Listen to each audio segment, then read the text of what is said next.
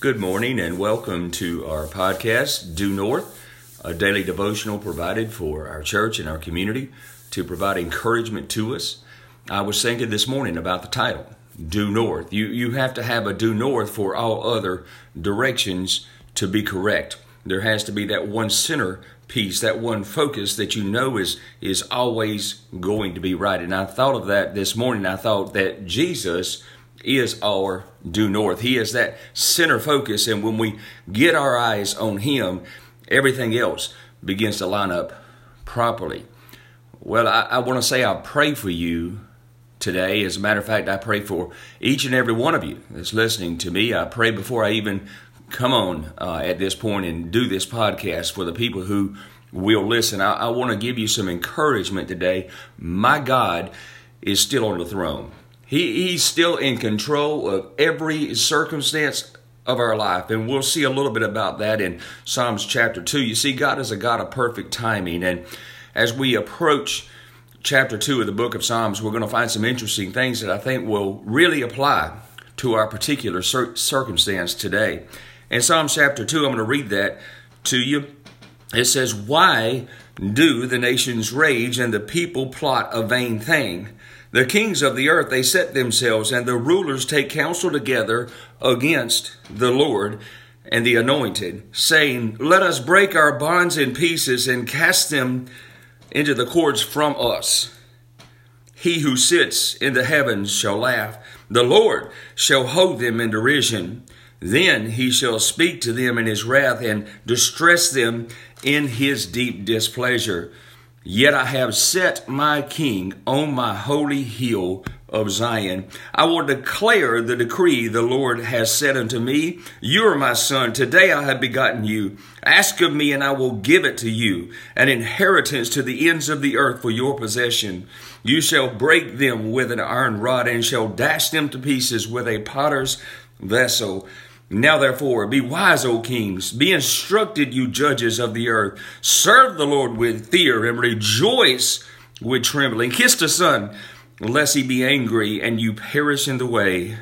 When his wrath is kindled but just a little bit, blessed are those who will put their trust in him.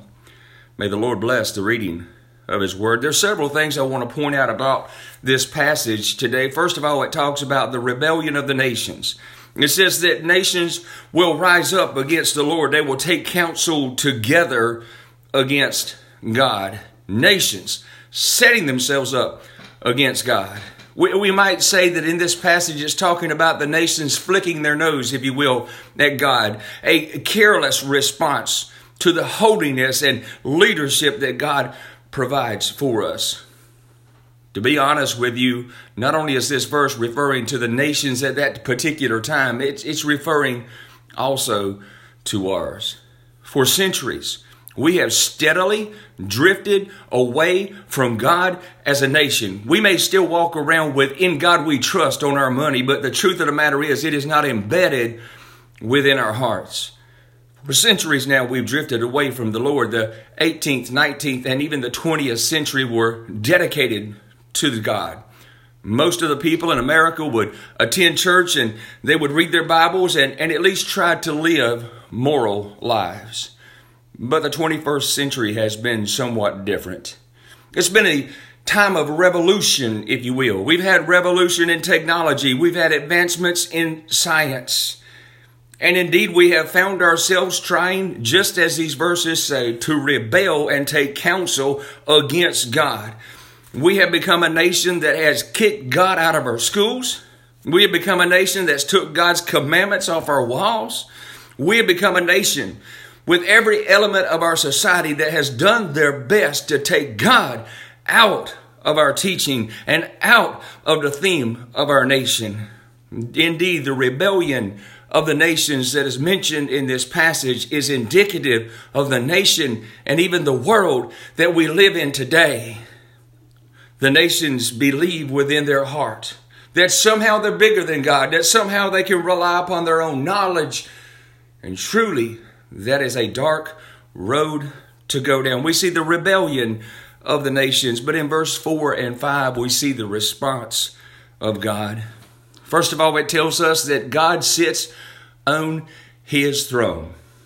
Can I tell you that God's not pacing back and forth today? He's not wringing his hands. He's not worried about what's going on. The Bible says that he's seated upon his throne. He is in total control. He is in the same spot he always has been. And he is in total control of our lives. He is seated on the throne, this passage says, and it says, and he laughs. If we were to put it in language that we might well understand today, uh, we would say, and he shakes his head. Uh, God is looking at the nations and he's wondering how could they possibly come up with the idea that they could be successful without me? The response of God is to look at them and wonder, not understanding why we would possibly think that we could do it upon our own. We see in this passage of scripture the rebellion of the nations. We see the response of God and then we see the retribution that comes upon man. The retribution that comes upon man. It says in this passage of scripture in verse 9, he says, He will break them with a rod of iron, and He will dash them into pieces. You see, the truth of the matter is, my friend, God is real today.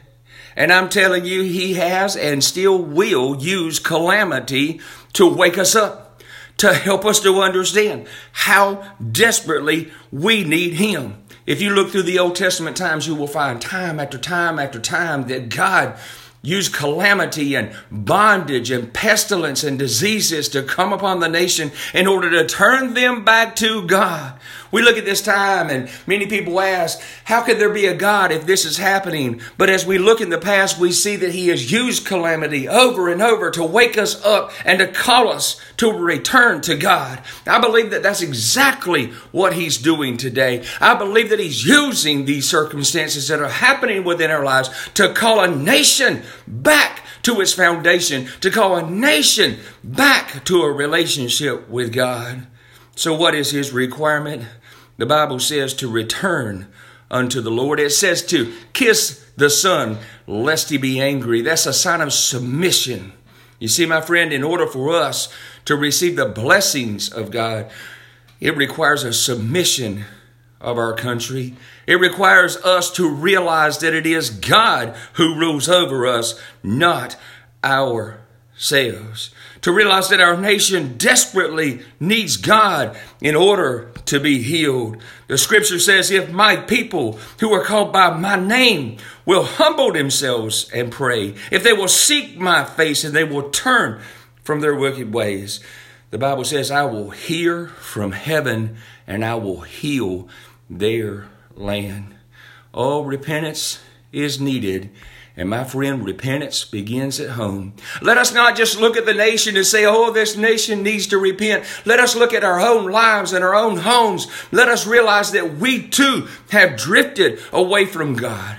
How many times can you look in your life and see that you're no longer praying like you used to? You're no longer reading your Bible like you used to. You're no longer sincere about your commitments to God. We, the Christians, God's people, have drifted away from God, and it is time that we wake up. It is time that we serve our Lord. It is those times of difficulty that we can rise up and commit ourselves to God. The lost and dying world needs to see our light today, but they won't see it until we first let that repentance begin in us.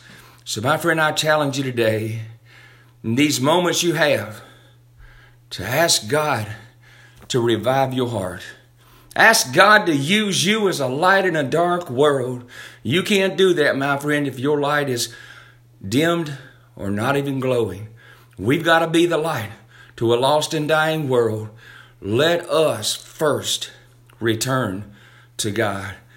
Let's pray. Father, we come before you right now and we thank you that you're a God in total control. And Father, in the midst of all of our ages and accomplishments in our society, we oftentimes have found ourselves quite dependent upon ourselves rather than you. And Father, we humbly bow before you now, acknowledging the fact that we need you more than we've ever needed you before. God, we've always needed you. We just haven't realized it, but we do today. And God, I pray that revival begins right here at home. It begins within my heart, Lord. Change me, revive me, Help me to be the light that you would have me to be.